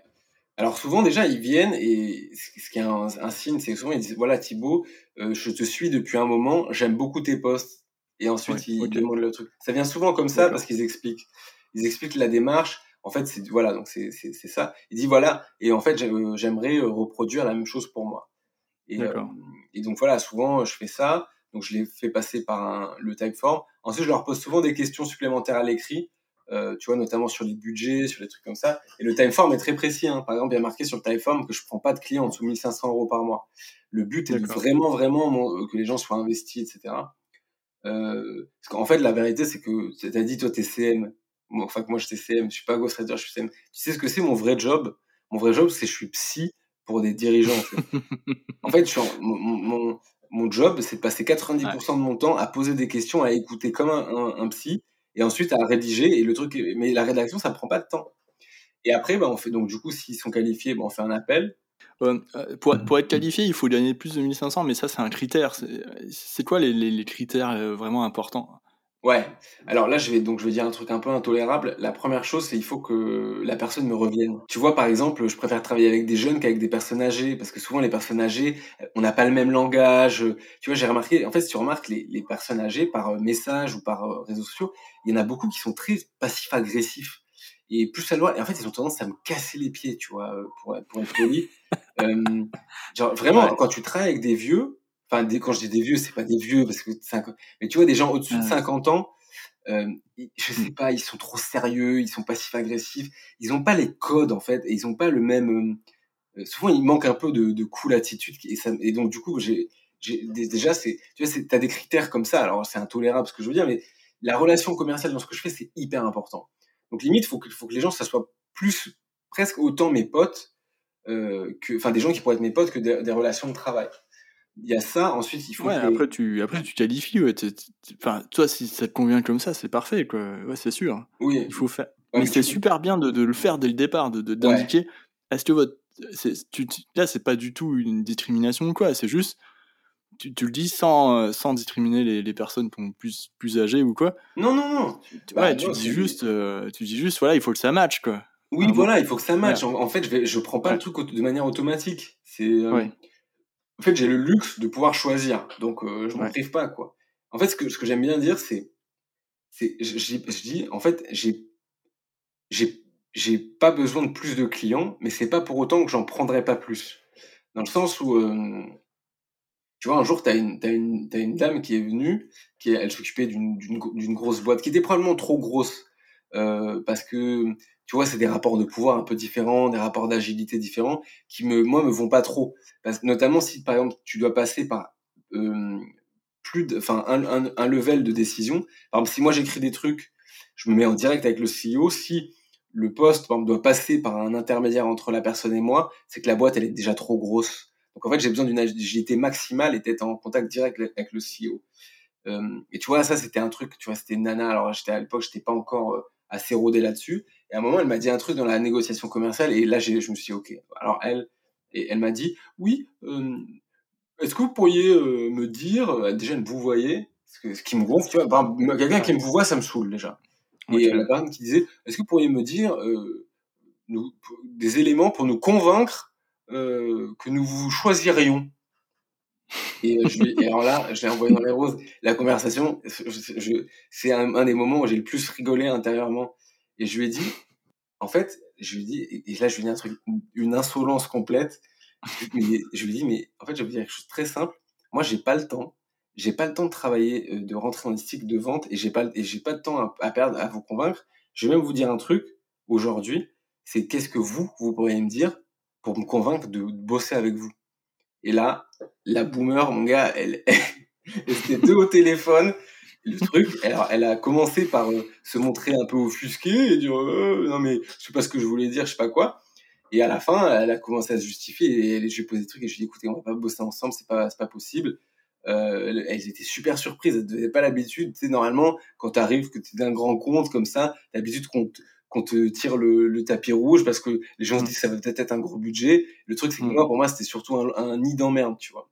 Ils m'ont dit, donc du coup, ils m'ont proposé de leur donner des noms. J'ai dit oui, vous pouvez euh, contacter un tel ou un tel. Et d'ailleurs, la, la, personne qui a bossé avec eux m'a dit que c'était ben, en effet un nid d'emmerde. Donc ça, c'est hyper important de préserver ton temps parce que t'as pas de, d'équipe commerciale, etc. Donc pour, pour les personnes qui sont pas comme ça, qui viennent, en général, elles, elles viennent, on discute. Moi, je pitch rien. Je leur pose des questions je leur pose des questions, je leur dis ok pour ça c'est tel prix en tel truc, euh, c'est ça. Bon, je pourrais leur dire c'est non négociable, mais ça ferait un peu trop le gars, donc je leur dis pas. Et en général, 90% euh, du temps, ça close. Ou alors, euh, elles disent ok, je réfléchis. Si elles disent je réfléchis, je leur propose de, de mettre du tempo. Ça, c'est très important de dire ok, à ce moment-là, on se donne une, réponse mercredi. Ça les permet eux de se mettre une deadline psychologique. Et ensuite, ils disent oui ou non. Mais 90% du temps, j'ai assez bien qualifié pour faire en sorte que quand je prenne une personne de téléphone, je prenne aucun touriste et que je close dès le premier appel à 90%. Ok, donc ça c'est super euh, intéressant. dans, dans, ton typeform, tu as combien de questions? Tu as une dizaine de questions ou... Euh, cinq, je crois. Cinq, ouais, d'accord. tu, ouais, tu, ouais, tu, tu, donc tu dis, il faut, faut, faut que tu, vous me reveniez, quoi, en tout cas. Mais tu l'écris pas comme ça, quoi. Non, non, je dis, euh, la première question, je dis, qu'est-ce, je dis, bonjour, est-ce que vous pourriez me, préciser votre, besoin oui. Enfin, le plus, me dire votre besoin le plus précisément possible. Et là, je mets des trucs genre euh, acquisition, crédibilité, enfin, je sais plus quoi. Ensuite, là, il y a une question, c'est comment m'avez-vous connu? Euh, L'autre question, c'est. c'est ah, Merde, ça coupe un peu. ça coupe. Ça a coupé? Faut que je refasse ouais, mais comment, Non, comment, comment m'avez-vous connu J'ai entendu. Mais après, c'est pas, pas grave, mais c'est intéressant en tout cas d'avoir un un formulaire de qualification où vraiment où vous voulez aller, des choses comme ça, quoi. je, suppose. Et, surtout une question, euh, une question euh, euh, avec un, un, un, package minimum, parce que ça, ça, tu vois directement les gens à le rapport des gens à l'argent et le rapport des gens à toi. Si tu te considères comme une commodité, c'est-à-dire qu'en fait que tu es quelqu'un qui est remplaçable, ou si ils, et donc du coup c'est vont te benchmarker, ou si ils veulent vraiment bosser avec toi et de deux, bah, le, le budget, c'est une, une, raison euh, qui peut arrêter très souvent les personnes. Donc, euh, tu vois, aujourd'hui, euh, en fait, faut presque, je dirais que j'ai même réussi à avoir l'intelligence, même si enfin, ça veut rien dire, mais avoir le, on va dire, le bon sens de d'être d'accompagner vers la sortie des prospects très tôt. Par exemple, si un solopreneur me pose des, enfin, veut un accompagnement, je lui dis, OK, mais les accompagnements sont minimum à tel prix, euh, c'est assez lourd pour une personne seule. Les personnes disent oui, c'est vrai, etc., etc. Et en général, elles comprennent. Donc c'est pour ça que c'est plutôt pour des boîtes B2B que je fais. Donc de plus en plus, je me niche. Euh, mais le but, dans un deuxième temps pour moi, ça va être de, bah, de créer en fait un, une sorte de cohort base course, de, de course, de cours communs où je pourrais être là, où je pourrais accompagner des gens euh, pour qu'ils mettent moins d'argent et qu'ils aient plus de, de valeur euh, parce que voilà, développer plutôt un cours de communauté. Ça, c'est un peu la mission euh, dans un deuxième temps. Ok, ouais. Oui, je, vois ce que tu veux dire. Du coup, là, tu te fais la main sur euh, avec les startups et ensuite, quand, tu auras bien engrangé l'expérience, tu, pourras. Ouais, ouais. Mais je vois tout à fait ce que tu veux dire. Du coup, quand, quand, quand, ça match avec un prospect, quand vous commencez à bosser, c'est-à-dire que la négociation, tout ça, ça a été fait en amont. Quoi. Tu, tu dis, OK, vous avez besoin de ça, vous êtes combien dans votre entreprise et tout ça? Enfin, ça, tu l'as au téléphone ensuite, après ouais, ouais, souvent c'est ça. souvent, souvent c'est dans le, le typeform, c'est déjà explicité. Donc je vois, et en, général, je propose un package euh, assez simple. Donc j'ai des packages standards. Le, un package, euh, j'ai un package à l'heure. En fait, je dis bah si vous voulez prendre de, de, de l'heure, enfin me louer entre guillemets, faut prendre le nombre d'heures minimum. Donc à l'heure, je suis à 200 euros actuellement, mais si je trouve que c'est pas assez mmh. cher. Et, euh, et l'autre, c'est un package de 10 posts LinkedIn, c'est 1000 euros de fixe plus 15 euros de variable toutes les 1000 vues. Donc, euh, euh un variable à la perf. Et, euh, et donc, euh, et voilà. Donc, ouais, souvent, c'est assez, assez comme ça. Mais non, ça close 90%. Il n'y a pas vraiment de négo, parce qu'en fait, j'aime pas la négo et les gens le savent. Et, quand ils, en général, ils négocient pas. En fait, s'ils négocient, ça me casse les pieds. je, je leur je, leur, je fais beaucoup d'anti, ce qu'on appelle de l'anti-vente en fait. C'est, euh, je, j'ai beaucoup de, de choses qui font, qui amènent de la friction, qui peuvent amener de la friction, qui vont un peu crash tester la personne pour pour éviter de devoir entre guillemets virer mes clients. Parce que ça m'est arrivé deux fois de virer mes clients au milieu d'une d'une d'une prestation. Je le fais toujours très proprement et souvent je les je les redirige vers quelqu'un d'autre et je leur explique pourquoi. Et souvent, je le fais très tôt. Mais c'est quelque chose que je déteste faire. Mais souvent, c'est dans autant dans leur bien que dans le mien. C'est en général quand les quand les clients ils sont pas assez véloces dans leur prise de décision. Et du coup, ce qui me prend du temps, c'est plus de passer du temps à droite à gauche à faire des choses qui qui sont pas dans la mission principale. Ou alors quand ils pinaillent sur des trucs, je dis bon là, les gars, on envoie. Ça fait euh, trois jours qu'on est sur le poste euh, c'est bon quoi tu vois euh, ok ok tu veux dire tu veux dire sur un poste c'est une validation qui, dure 18 ans quoi ça passe par 3 3 4 personnes tout le monde ajoute son grain de sel et non ouais mais même pas. Mais parfois la personne elle est toute seule et elle se fout des bâtons dans les roues toute seule quoi. Non mais en fait il y a pas le pire ennemi du ghost en c'est le perfectionnisme. Ouais euh, d'accord. mais les postes sont parfaits. On est tous nuls. Déjà on est tous nuls. Et des deux on n'a aucune idée de ce qui va fonctionner ou pas. Comme je disais tout à l'heure tu as Google ils ont fait Google Plus et plein de trucs, et ben le truc part au cimetière. On peut pas prédire. Donc en fait, le, c'est un média gratuit LinkedIn. Ça veut dire que tu postes autant de fois que tu veux, même s'il faut pas le faire euh, trop. Euh, hmm. tu, tu, c'est, un canal gratuit où tu peux distribuer de la valeur tous les jours. Donc le, le, mieux, c'est d'être là régulièrement avec la bonne valeur plutôt que, euh, que faire le truc au bistouri. on n'est pas chirurgien du cœur, quoi. On, est, on fait de la com, c'est hyper imprécis en fait. Ouais, tu vois, là, on a une similitude quand même avec le métier de CM. Euh, enfin, même si moi, c'est ce que j'appelle le, quand tu apprivoises la communauté, quand tu arrives dans une nouvelle boîte, quand tu es community manager et tu fais vraiment des posts pour la boîte sur les comptes de réseaux sociaux de la boîte, tu arrives et quand il y a une communauté qui est bien installée, c'est-à-dire vraiment une communauté forte qui, réagit direct au, quart de tour, au quart de poste d'ailleurs, parce que le CM d'avant était très bon et il s'en va. Et quand tu arrives là et toi tu commences, du coup tu vas avoir un style forcément différent de l'ancien CM. Et du coup, il y a un temps où tu dois apprivoiser euh, la communauté, ce que j'appelle vraiment, c'est comme un animal domestique. Euh, enfin non, c'est des humains quoi, mais c'est des gens. Du coup, il faut vraiment être empathique et tout. Il faut essayer de comprendre comment ils fonctionnent, c'est quoi euh, qu'ils aiment, mais sans faire exactement comme le mec d'avant. De toute façon, tu pourras pas copier son style, t'es un peu différent. Donc, il y a une, période qui dure entre deux, trois et quatre mois parfois pour bien prendre les, bien s'installer quoi. Et des fois, ça dure longtemps et tu sais pas exactement ce qui va fonctionner ou pas, ça c'est vrai. Il faut accepter, et, je le dis souvent aux clients qui veulent bosser, euh, je, le disais quand j'étais CM, notamment plus en, création de poste, je leur disais attention, il faut accepter que les, les 2, 3, 4 premiers mois, euh, moi, je, je, me mets dedans, mais des fois ça va, ça va manquer, des fois ça va pas marcher parce que euh, faut que je, comprenne un peu c'est quoi la mécanique. Et toi, tu, tu dis un peu pareil avec tes clients. Non. Oh, c'est différent Non, mais parce que euh, CM, c'est euh, sur, sur des marques. Si tu prends de compte de marque, c'est sur de l'accompagnement plus long terme. Moi, c'est plutôt des, des, missions, on va dire, commando. quoi. C'est souvent des trucs explosifs, ils ont besoin d'acquisition, euh, ils ont besoin de progresser. En général, quand même, le truc, c'est qu'on fait, on travaille de manière tellement intense que souvent, ils comprennent des choses et ils reprennent un peu mes conseils, mes, mes frameworks, tu vois, mes schémas euh, ils reprennent un peu les, tous les tips qu'on a vus et ils peuvent euh, itérer sur ce qu'ils ont vu. Donc c'est ça. Oui, en fait, ils n'ont pas encore de communauté.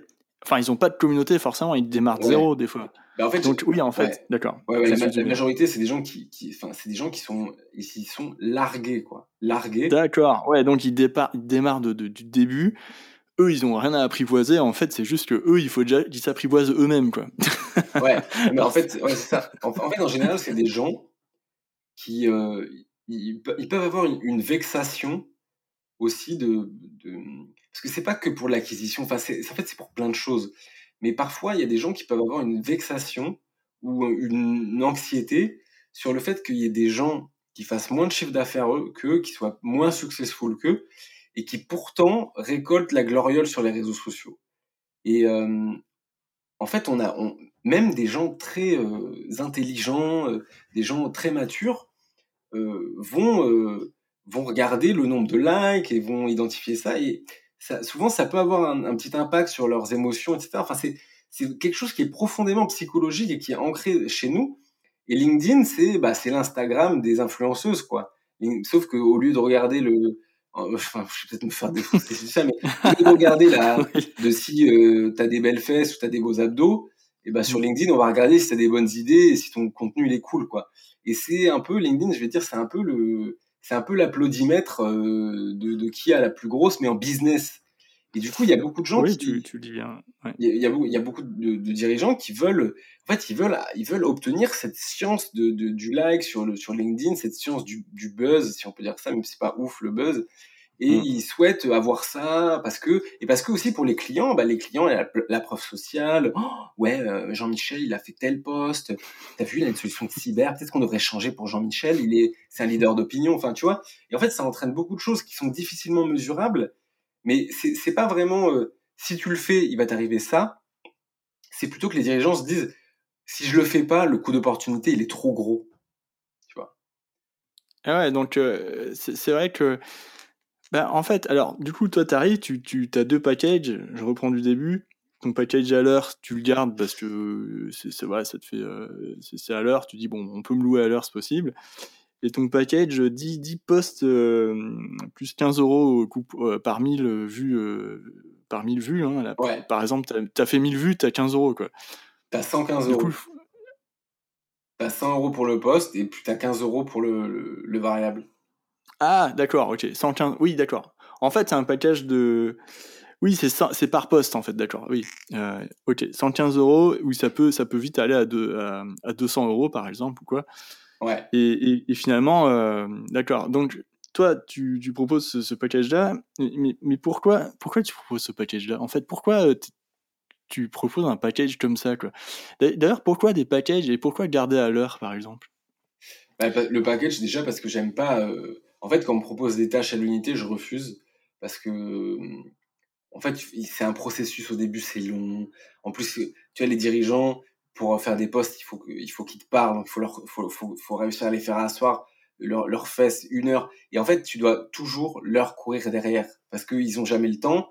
Et, euh, et en fait, la, les postes LinkedIn, c'est important, mais tu vois, si, euh, si tu as un salarié qui en arrêt maladie, ou si as euh, tu dois recruter trois sales, ou si euh, je sais pas, tu as un client qui est en train de se barrer, bah, tu as des urgences. Alors que les posts mmh. LinkedIn, c'est plutôt un marathon. Donc, euh, ils savent que c'est important, mais t'es pas non plus euh, la condition sine qua non de leur boîte. Mais euh, donc en fait, faut leur Donc en fait, c'est long et pour ça il faut un accompagnement. Et sais pas, je propose minimum 10 postes pour pour qu'il y ait une cohérence et pour qu'il y ait des résultats, quoi. Parce qu'en général, si les, gens en plus ils veulent un poste ou deux postes, ils comprennent pas. Ils comprennent pas qu'en fait c'est un travail de fond, que c'est le fait d'être là, d'être régulier, d'être là tous les jours, de montrer sa tête, de, de c'est comme un, avoir des cartouches en fait. Mais euh, ça, sur LinkedIn, ça sert à rien d'arriver une fois avec un bazooka et tu vois les, les bénéfices sont récoltés par euh, euh, tu vois semer des petites graines chaque jour, être là, donner de la valeur sans forcément avoir du retour direct. Donc c'est pour ça d'avoir 10 postes. Et à l'heure, c'est parce qu'il y a des gens qui ils veulent du temps. En fait, ils veulent te louer. Moi, moi, je, je fait, facture aux variables, c'est que je vends, je vends une performance, je vends une expertise, je vends le fait que euh, j'ai pas besoin de passer beaucoup de temps sur quelque chose sur LinkedIn pour avoir des résultats exponentiels. Donc c'est pas forcément euh, dans mon intérêt pour moi de me vendre à l'heure, parce qu'en une heure, je suis capable de faire des trucs, euh, selon moi, sur ce sujet qui sont ouf, quoi. Genre en une heure, je peux, je peux passer une heure juste avec le dirigeant à trouver lui faire accoucher des idées, lui faire trouver deux idées, le faire accoucher des idées, puis noter les idées et faire le poste, tu vois. En une heure. donc c'est toi qui écris, je veux dire, le dirigeant il écrit pas, c'est toi qui l'écris de A à Z ces postes. Euh, alors, je, je, moi je les fais parler en fait, les dirigeants. Je te dis, mon, job c'est en fait. Donc en fait, tu, tu, le dirigeant, tu, tu le bloques une heure, tu dis ok, on va parler tous les deux, tu, tu, tu chopes deux, trois idées, tu chopes des, des, petits piliers, des machins, des idées que tu peux décliner en 3-4 postes. Ouais. Euh, comment ça marche? En fait, est-ce que toi, tu, en as, tu, regardes pas du tout, tu, tu, ta strat, en fait, on, sait que c'est des startups, donc c'est des boîtes qui n'ont pas forcément de, de, de, de, strat de com ou quoi. En fait, tu, tu, dis, tu demandes à dirigeant c'est qui, c'est qui ta cible, qui tu veux toucher, ou tu t'en fiches de ça. Tu, tu vas vraiment, genre, qui, qui es-tu Qu'est-ce que tu, tu veux montrer de toi? Bah, par quel angle tu abordes le, le truc en fait? En fait, c'est là, donc c'est là où le, le fait d'avoir fait, euh, d'avoir fait du, du, commercial, du sales, comme on dit, m'a beaucoup aidé. C'est euh, ça, c'est la première chose. Et je pense que la deuxième chose, ça, c'est plutôt un, une soft skill que j'ai, c'est d'être euh, assez fin psychologue, tu vois. Mm. Euh, en, en, en, gros, quand la, je pose, je pose des questions et les, les gens, en fait, les dirigeants souvent ils parlent beaucoup. En fait, soit les dirigeants ils mm. parlent beaucoup, surtout en startup, et en général, les dirigeants, des très très hauts dirigeants, ils parlent très peu. En fait, c'est là où tu vois la, la différence entre des, des, des, énormes pontes et qui parlent peu, et souvent des, des jeunes, enfin jeunes, quand je dis jeunes, c'est moins de 40 ans, ils ont tendance à, rien écouter parce qu'ils ont l'habitude en fait de faire la pluie et le beau temps. Et ça, il faut, ça c'est une force pour un ghostwriter parce que tu vas commencer à lui poser des questions et les gens, ils sont, c'est des vrais pipelettes, ils font que parler. Et en fait, quand ils parlent, tu notes plein de trucs et, euh, et, et, tu relances avec des questions. Par, par exemple, souvent, ils vont dire, euh, ouais, enfin, euh, quand euh, ils vont dire, par exemple, ils vont dire, oui, enfin, euh, enfin, en France, tu, en France, le niveau, le niveau de la vente, il est hyper bas. Enfin, tu vois quoi. Et après, ils enchaînent. Et moi, je dis, non, non, je vois pas. Et ils disent, ah bah, le, la vente en France, bah, c'est pas ouf. Enfin, c'est évident. Je dis, bah, pourquoi c'est évident? Et en fait, dans tous ces interstices, ils vont me dire des trucs. Et en fait, c'est là où ils ont des opinions. Et en fait, c'est des trucs qui sont ancrés en eux, presque comme une identité. Sans, okay. Ils se rendent même pas compte que c'est une opinion qu'ils ont. Et parfois, c'est des opinions hyper intéressantes. Et en fait, c'est dans ces, tous ces petits interstices-là que tu vas chercher la vraie valeur. Euh, parce que, euh, ouais, et après, on va dire, bah, écoute, mm. euh, enfin, on va pas dire pourquoi le niveau de la vente en France est mauvais, mais quand ils vont dire oui, par exemple, euh, le futur, ouais, bah, tu vois bien, le futur, c'est TikTok. Hein, tu vois bien, c'est évident. Je dis, bah non. non. Il y a plein de gens, ils aiment pas TikTok. Ils me disent, bah ouais, mais TikTok, bah, si, si, c'est sûr. Et là, je leur dis, ok, tac. Et du coup, on, fait, on va faire un post. Euh, pourquoi TikTok est le futur? Ou alors, on va faire un post cinq signaux faibles qui montrent que TikTok euh, va être euh, le futur de la communication. Et c'est comme ça qu'on trouve les posts, en fait. Et après, bah, je leur, ils ont les idées. Moi, je leur fais trouver les, enfin, je leur donne les frameworks de copywriting classique. Tu vois, ouais. le framework s'appelle AAAA, 4A. Ouais. Euh, ouais. Après, tu as des trucs AIDA, enfin, des trucs oui. ça. Et ensuite, bah, on, je note tout. Ouais, ouais, ouais t'as, as tous les. Oui, t'as, as 3-4 systèmes. Tu, tu prends le, le, le moins. Euh, genre, il euh, y, y, a le système, genre, euh, problème, amplification, solution, ou. Enfin, non, c'est pas le problème. Le framework, il bah, y en a plein en fait. Oui, c'est voilà. ça. C'est ça. Problème, amplification, solution, c'est le framework pass. Voilà, le, le simple, il, c'est le. Pour moi, lui, c'est le plus simple et qui, qui marche assez bien par exemple, enfin qui est assez bien compréhensible par un dirigeant et c'est un jeu en fait presque et, et le avec le, la petite transformation au milieu et, et tu dis t'appliques on, a, on va appliquer ça par exemple mais c'est pas lui qui écrit c'est quand même toi qui écris. Non lui parle. En fait le, le, le truc c'est que ce qui est alors ça on va rentrer dans un truc un peu plus technique mais il y a ouais. ce qu'on appelle la pensée extravertie et la pensée introvertie. La pensée introvertie c'est des gens qui ont tendance à réfléchir d'abord et ils ont besoin de matérialiser dans leur cerveau la pensée. Et ensuite, une fois qu'elle est matérialisée dans leur cerveau, euh, elle est claire et ils peuvent la redonner au monde. Et euh, ensuite, à la pensée extravertie, c'est des gens qui réfléchissent en même temps qu'ils parlent. Et le truc, c'est que les meilleurs, euh, les meilleurs, euh, les gens les plus éloquents, les meilleurs, euh, enfin les gens qui font les meilleurs discours, c'est des gens qui ont une pensée extravertie parce qu'ils arrivent en fait à suivre le flot de la pensée et à penser en même temps qu'ils parlent les meilleurs écrivains, c'est des gens qui vont euh, avoir une pensée introvertie, c'est des gens qui vont privilégier la clarté du discours et des idées euh, à l'éloquence. Donc en fait, une pensée introvertie, c'est quelqu'un qui va être plus fort à l'écrit. Et en fait, les dirigeants, il y a beaucoup de, beaucoup de, enfin très souvent, les dirigeants sont des gens très éloquents, qui ont une très bonne pensée euh, extravertie et qui adorent parler, et, le, et moi, je peux être plutôt dans la pensée introvertie. En fait, je vais prendre leur stimulus externe pour le mettre dans mon cerveau, pour le, pour le restituer à l'écrit. Et euh, il y a beaucoup de fois où en fait, je leur, je leur pose juste des questions, les bonnes, enfin, en essayant les bonnes oui, questions, les, bonnes questions, les ouais. bons sujets, en leur, les relançant bien, en écoutant très bien. Et souvent, j'ai juste à écrire ce qu'ils, ce qu'ils disent, et je leur dis voilà le poste. Il me dit c'est super bien écrit, c'est exactement ce que je pensais. Et je lui dis ouais, mais c'est exactement ce que tu m'as dit en fait.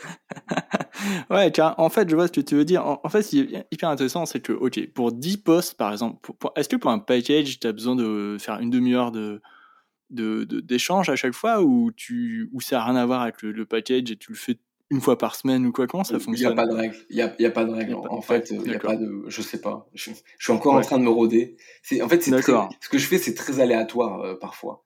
Euh, Ouais, en fait, si tu as bien compris l'état d'esprit de la personne, euh, il t'explique et il est extraverti, du coup, toi, tu as bien capté 4-5 idées fortes. En fait, en vrai, tu pourrais faire 200 posts dessus, quoi.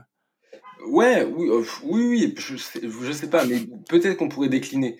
Mais en fait, voilà, oui, souvent, il y a un truc que j'ai oublié de dire, c'est qu'en fait, avant, la première chose qu'on fait, c'est on définit une éditoriale. Donc là, j'ai un processus, je leur dis, voilà, quel est, sont, quel est votre message, que porte votre boîte, quelles sont vos valeurs, quelle est votre tonalité, quel est votre ennemi, euh, tu vois, euh, quelle est votre unpopular opinion. Et en fait, ça, ça crée une sorte de, de, de ligne édito, de charte éditoriale euh, écrite.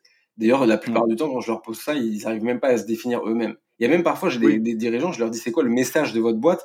Genre, quel est le, oui, qu'est-ce que vous voulez véhiculer comme message au monde à travers votre boîte? Et il y a mm. des gens, ils parlent tchèque. Tu vois, quand je leur dis ça, ne prennent pas, en fait.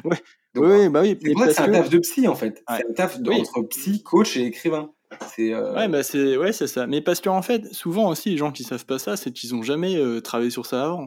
Tu me dis, les startups, elles ont pas de service com, il y a un directeur marketing. Souvent, un directeur marketing, il fait plein de trucs à la fois et ça, ils zappent. Mais c'est un peu la, c'est la base en fait. Ils ont pas fait, ils ont pas bossé sur cet aspect-là. Du coup, des fois, ils savent même pas. Je suis sûr, des fois, tu as des clients qui savent même pas exactement qui, sont à qui s'adresser, quoi. Ouais, ben oui, mais, non, mais, non, mais, de toute façon, euh, moi, je suis toujours impressionné en 2021 par le nombre de fondateurs de startups qui sont incapables de pitcher leurs produits et que les gens comprennent. Ça, ça, ça me rend ouf. Et, euh, ouais, euh, exactement. Pitcher, mais simplement, en quelques mots. Mais parce que, mais, euh, parce que souvent, ils viennent me voir pour ça. C'est parce qu'en fait, ils me disent, en fait, j'arrive pas à mettre mes idées sur le papier. Et le truc, c'est qu'en fait, s'ils si, ils ont du mal à écrire, c'est pas parce que leur écriture est mauvaise, c'est parce que leur pensée n'est pas claire. Du coup, vu que leur pensée n'est pas clarifiée, ils n'arrivent pas à la restituer et ils pensent qu'ils écrivent mal. en fait, souvent, c'est parce qu'ils ont du mal à penser de manière claire. Comme dit Blaise Pascal, ceux qui, je sais plus ce qu'il dit, là j'allais te faire un, un drop ceux qui se, non, c'était ce, ce qui se conçoit, euh, ce qui se conçoit simplement s'énonce clairement, un truc comme ça. Mais euh... Si tu as quelqu'un qui, qui, qui, a un, qui, a un, esprit un peu résultat, orienté résultat, le, le CEO, je pense, c'est il est orienté vraiment euh, chiffre d'affaires, je pense, et des, des, des, des, personnes plus type opérationnelles ont, ou un esprit un peu plus résultat. Tu t'expliques ça comment, toi, du coup? Euh, Alors, souvent, j'ai affaire à une personne, et souvent, ce genre de questions, ce genre de personnes, je les évite en qualification. ouais, d'accord. Euh, parce que, en fait, le, le, le ROI, c'est bizarre, mais il y a Dave Gerrard, qui est un des plus grands tu vois, architecte du marketing B2B euh, dans le monde, a dit, il a fait un post un jour, il a dit, en une ligne, hein, il a dit, euh, I don't know the, the ROI of euh, social media, but I feel it daily. Et c'est que, en fait, il peut pas, et j'en ai parlé avec toi, non, Georges, là, de Wallaxy, tu vois, on, on peut pas vraiment mettre des chiffres, tu vois, ça se chiffre pas vraiment, genre en nombre de visites ou en, en, en temps, euh, tu vois, où tu vas, tu vas closer. Enfin, mais il y a beaucoup de signes qui montrent que tous les indicateurs euh, sont au vert et s'améliorent. Mmh. Tu vois, par mmh. exemple, le fait que en acquisition, quand tu demandes à un client comment il l'a connu, il dit ouais j'ai vu passer des posts LinkedIn. Mais en fait tu sais pas à quel point c'est ça. Tu vois, en fait t'as pas de pondération de l'indicateur de créer du contenu dans dans ça, mais ça se sent. Tu vois les employés qui disent ah tu vois, ben, le tel prospect m'a parlé de, m'a dit qu'il avait beaucoup aimé le poste de truc, etc. Et tu sais pas à quel point ça va jouer dans la décision finale. mais il y a un truc qui, est, qui est, c'est un indicateur qui, qui, qui, n'est pas un indicateur quantitatif, qui s'appelle ce qu'on appelle les relations parasociales. En fait, qu'est-ce que c'est une relation parasociale? C'est une relation que tu développes euh, de manière unilatérale avec une personne quand elle crée du contenu, ou alors quand il est dans, je sais pas, un acteur, un truc comme ça, et tu vas développer une, des émotions, positives ou négatives avec cette personne, alors que même qu'elle ne connaît même pas ton existence. Et euh, le truc, c'est que quand euh, tu crées du contenu, il y a beaucoup de gens qui te lisent, mais je sais pas pourquoi, le fait qu'ils te lisent sans commenter, sans liker, ils, ils, se sentent un peu weirdo de, de faire ça. Ils sentent comme si c'était un peu des voyeurs, tu vois. Et le truc, c'est 90% des gens sur LinkedIn qui te lisent, ils sont comme ça. Ils sont absents des discussions. et, euh, et ils, naviguent en mode privé, ils, ils veulent pas euh, le dire. En fait, ils peuvent développer une relation parasociale avec toi et ils peuvent venir. Euh, et par exemple, un jour, s'ils ont un besoin sur ce que tu fais, ils vont venir, mais ils vont pas forcément oser dire que c'est des fans du CEO ou du CMO qui postent. Et du coup, ils vont juste dire voilà, j'ai besoin de ci, ça. Et, je suis sûr qu'il y en a plein qui n'osent pas, qui n'oseraient pas dire de pourquoi ils viennent, quoi. Donc cette relation parasociale, c'est quelque chose qui est inquantifiable et euh, que tu peux pas vraiment mesurer. Mais pour autant, euh, tous, les gens qui le font assez longtemps, parce qu'il faut, si tu le fais euh, pour deux postes ou dix postes, c'est pas suffisant. Mais si tu as, si le courage de le faire et la persistance de faire, de, de, faire en sorte que ça compte au bout de quelques mois, les intérêts sont exponentiels et c'est incroyable. En fait. en fait, ouais, carrément. Alors ça, peut-être expliquer à un CEO, ça marche, et t'évites les directeurs euh, marketing et tout, donc c'est cool. Mais sinon, moi, j'avais discuté avec Chloé de Le Bon Coin, qui est un SM B2B et qui s'occupe aussi du programme employé advocacy chez Le Bon Coin. Euh, on n'a pas parlé de l'employé advocacy, mais je sais que tu as, un avis à propos de, ce genre de programme. Donc, elle, s'occupe de, de, de l'employé advocacy, donc c'est le programme ambassadeur, donc c'est euh, le partage au niveau des salariés, tout ça, de, postes des comptes de la marque, de, contenu hein, au niveau des comptes. Et du coup, elle me disait, nous, euh, on, fait le, enfin pour nous le ROI, c'est euh, ça, ça, correspond aux impressions, les impressions par rapport aux achats médias en fait, impressions euh, organiques par rapport aux impressions achats médias, donc la publicité quoi. il disait, bah, si on fait 10 000, plus 10 000 à chaque, chaque mois, bah, c'est plus 10 000 gratuits. Quoi on paye pas quoi. Donc ah, en fait, ça, En, termes de ROI, je pense que, enfin là, du coup, c'est du ROI chiffré. Mais toi, ce que tu disais, les relations parasociales, c'est ça? Et bah, ça, je pense que c'est un, c'est, on peut pas le chiffrer, mais c'est hyper puissant en fait. Et, en vrai, euh, tous ces gens qui parlent que de KPI et de stats, euh, moi, je, les ai en horreur. Et je pense que les, sur les réseaux, quand tu crées du contenu, il faut, il faut, enfin, c'est bizarre. En fait, c'est pour ça que c'est un monde bizarre le la création de contenu, le CM et tout c'est qu'à la fois il faut être un peu bon en chiffres et comprendre euh, à quoi ça correspond, mais derrière il faut aussi euh, s'intéresser vachement à, comme tu dis, toi tu t'intéresses à la personne ou à la communauté, il faut, faut vachement être fin là-dedans. Et là on n'est plus dans les stats ou quoi, on est vraiment euh, dans, l'émotion, quoi, le partage d'émotions. Et là ça n'a rien à voir. Ouais. Et c'est pour, pour, ça que en fait le, le contenu, vu que c'est c'est pas quantifiable immédiatement, ça prend du temps et, euh, et les indicateurs, en fait, un comptable euh, ne peut pas écrire une ligne statistique et dire créer tant de contenu, ça nous a euh, coûté tant. Alors il peut peut-être dire combien ça nous a coûté, mais il pourra pas euh, expliquer combien ça lui rapporte. Parce que si ça se trouve, en fait, imaginons, tu vois, moi je vends un logiciel SaaS. Et toi, ce logiciel, tu en as besoin, et, euh, mais t'as pas, mais t'as pas, et je fais un poste, et le poste, tu l'adores, et tu dis ouais, et là tu dis quand j'aurai besoin de ce logiciel SaaS, j'irai voir Thibaut. Sauf que au moment où je fais le poste, t'adores le poste, tu me dis rien, mais t'as pas besoin à ce moment-là du logiciel. En revanche, dans six mois, tu as besoin du même logiciel, et en fait, c'est t'es déjà convaincu avant même euh, de m'avoir au téléphone qu'il faut m'acheter le logiciel SaaS. Et eh ben, c'est possible qu'un contenu à un moment X déclenche des ventes six mois, un an après, parce que je suis déjà dans ton esprit. Et ça, c'est inquantifiable à un instant T, ah. en fait. Et ça, il y a Henri euh, qui passe dans le podcast, qui, qui, passe aussi, l'épisode n'est pas encore sorti au moment où je te parle, mais il, sort juste bientôt. Mais euh, Henri, qui est freelance et qui, euh, qui est CM freelance, il dit, lui, c'est un réflexe, je suis un réflexe d'achat quand je poste. Je deviens un réflexe d'achat. Enfin, c'est, il dit ce que tu as dit, en fait. Il dit, à l'instant T, les gens, ils n'ont pas besoin de moi, mais peut-être plus tard, ils penseront à moi. En fait, je poste juste pour être un réflexe d'achat au moment où il, c'est, exactement les personnes auront besoin. Ça. Mais même si tu fais zéro like, mais que la personne te lit tous les jours, euh, et mm. bah, au bout d'un moment, tu, tu développes une relation parasociale et.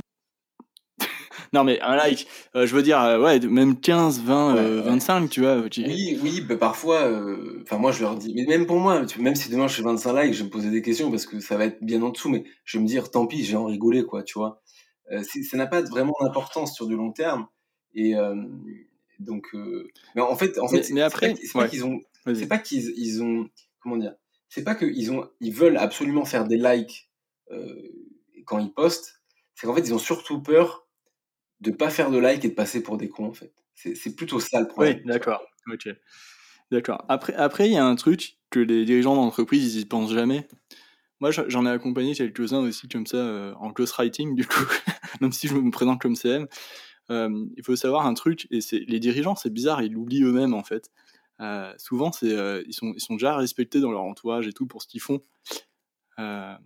entourage professionnel ou quoi, ou même quand ils sont dans un écosystème, un coworking, j'en sais rien, ils sont déjà ils sont déjà assez respectés parce que être entrepreneur ou créer un produit et tout, enfin, c'est dur quoi, c'est complexe c'est la demande.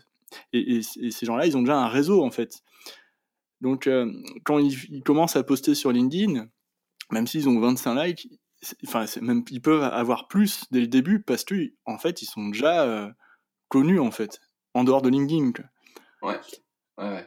Je, je sais pas si tu vois ce que je veux dire.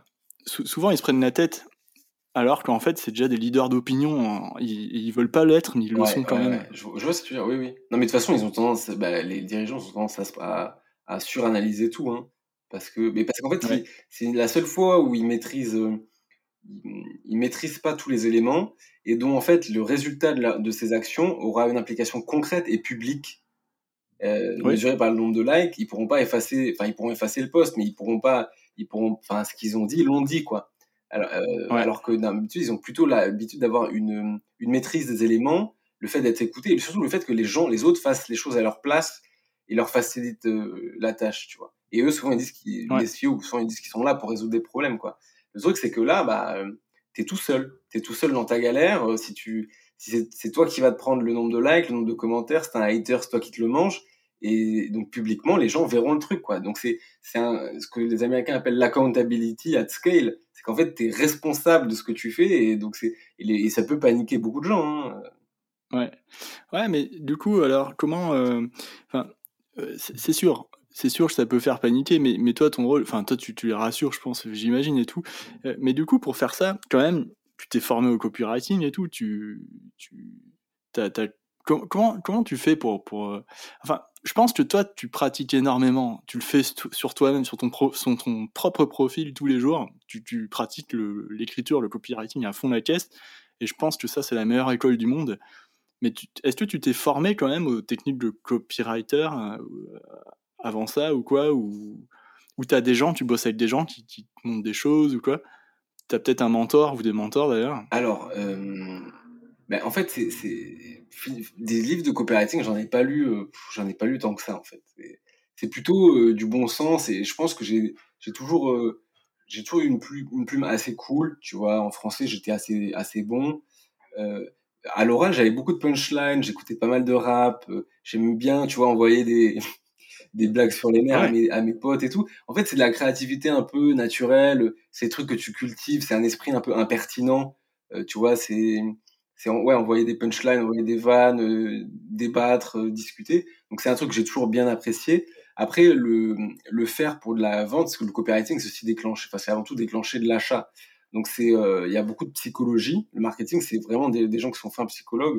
Donc je pense que c'est plutôt des choses que j'avais naturellement. C'est pour ça que plutôt que je suis allé là-dedans, parce que je pensais que j'étais pas mauvais. Mais ouais, comme tu as dit, le fait de pratiquer tous les jours, faut écrire tous les jours, tu progresses à une vitesse exponentielle. Et ensuite, ouais, t'as quand même des classiques. Euh, euh, tu vois, je, pas mal sur Twitter, je, je pas mal de comptes, genre Jack Butcher, David Perel, euh, Nicolas Skoll, qui sont vraiment, vraiment cool en progression en écriture. Et ouais, mais il y a rien de mieux que, que, qu'écrire pour, et de pratiquer pour, pour ça, quoi. Sinon, il y a des bouquins, genre, les bouquins de Sugarman, euh, t'as les, les lettres de Gary Albert, les, qu'est-ce que t'as d'autre? Enfin, de toute façon, tu tapes 10 best books copywriting, euh, tu, tu tombes dessus. Mais mm. je sais pas, je suis pas trop fan de, des, des bouquins. Je suis plutôt fan de d'observer ce qui marche, les structures qui fonctionnent, les bons créateurs euh, là-dessus. Et, euh, et, voilà. Ok. Juste avant de terminer, euh, parce que là c'est, on, a terminé du coup. Qu'est-ce que tu conseillerais à quelqu'un qui voudrait faire comme toi en fait, un CM qui voudrait faire du ghostwriting? Ouais. Euh, ben, de, déjà de publier beaucoup de contenu sur LinkedIn, euh, de, progresser, de, lire, euh, enfin de beaucoup observer des bons comptes, Dave Gerrard, Justin Welch, tu vois, même en France, t'as Grégoire Gambato qui, qui bien, bien observer comment ils font, ce qu'ils font, bien analyser, bien comprendre, être hyper authentique, tu vois, pas, hésiter à parler avec sa personnalité, ses mots, ses expressions, etc. et bien se nicher, bien, bien comprendre les besoins. Et ensuite, il bah, n'y a pas de secret. Hein. Soit tu prospectes, soit tu laisses venir, soit tu fais les deux en mix marketing. Et ensuite, bah, tu, à force de faire, d'itérer, bah, tu, tu, deviens meilleur. et, et, si, ensuite, il n'y a pas de secret miracle en entrepreneuriat. Hein. Sinon, ça, je serais milliardaire. Faut y aller. faut y aller. Ouais, carrément. Ouais, ouais, écoute, merci, c'était vraiment cool pour, pour, ce, pour cet épisode. Euh, là, on a terminé, et puis euh, bah, merci à toi, Thibaut, c'était top. Ouais, super. Salut, Julien. Ouais, J'espère que cet épisode avec Thibaut Louis t'a plu et t'a donné plein de pistes hein, en fait pour pouvoir progresser sur LinkedIn, sur tes réseaux sociaux ou même avec tes clients parce que oui on a parlé pas mal de comment choisir ses clients et Thibault Louis a une super technique bien à lui et j'espère que tu vas pouvoir t'en inspirer. Mais juste avant de te quitter, je voulais aussi te parler de ma formation gratuite pour devenir community manager et en vivre pleinement en 4 étapes. Donc euh, n'hésite pas à checker le lien qui est en description de l'épisode. Très bonne journée à toi et à très bientôt. Salut